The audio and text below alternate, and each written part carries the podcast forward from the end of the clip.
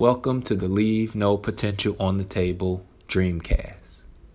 Hey, if you're on a journey, if you're chasing some dreams, there is nothing more certain than the waves we will experience as we chase down those dreams. Now, I have to preference my thoughts by letting you know I am using a metaphor today that I am a little foreign to. As a brother who grew up in the big city of Chicago uh, with no ocean in sight or the skill to surf a wave. So hear me out. Whenever I think about waves, I think of surfing. And since I made the decision to leave no potential on the table and chase my dreams, I have been studying the skill or the sport of surfing. Makes sense, right? In order to leave no potential on the table, you have to understand that sometimes you catch a wave of opportunities, sometimes others will catch waves of opportunities, and sometimes you may not catch a wave at all while out there on the water. And you have to watch others surf. Today, I will cover all the emotions that come along with riding and reading waves on our journey. You can't catch a wave in surfing until you know how to read a wave. So, this is all for the people who are wave riders those looking to catch a big wave and ride that sucker out and accomplish their dreams. Here's what I found in my research. Here are the top five rules for surfing. Number one, don't drop in on another surfer. All of these rules are applicable to our journey. Don't drop in on another surfer. What does that mean? Dreamers seeking out waves, um, there are always people out on the water. And get this there were people out on the water before you even got there. They started long before you. And guess what? They may catch a wave before you do.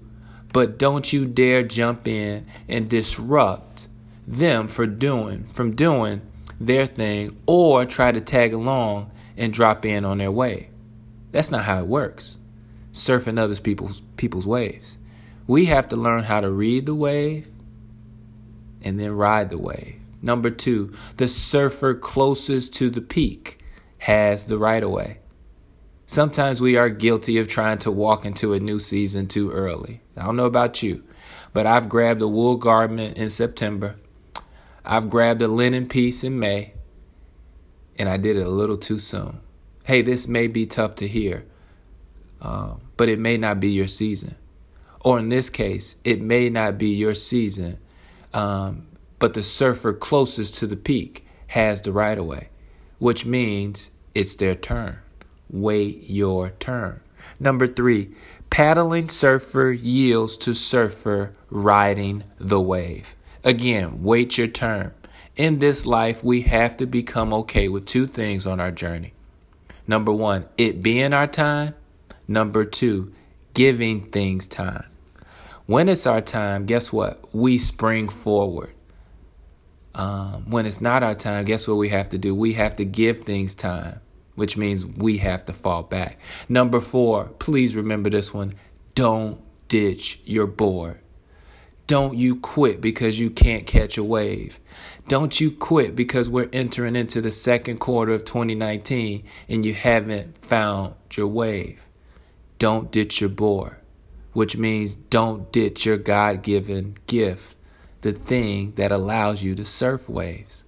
Lastly, number five, don't be a snake. Now, this is self explanatory, and I hope you never break this rule.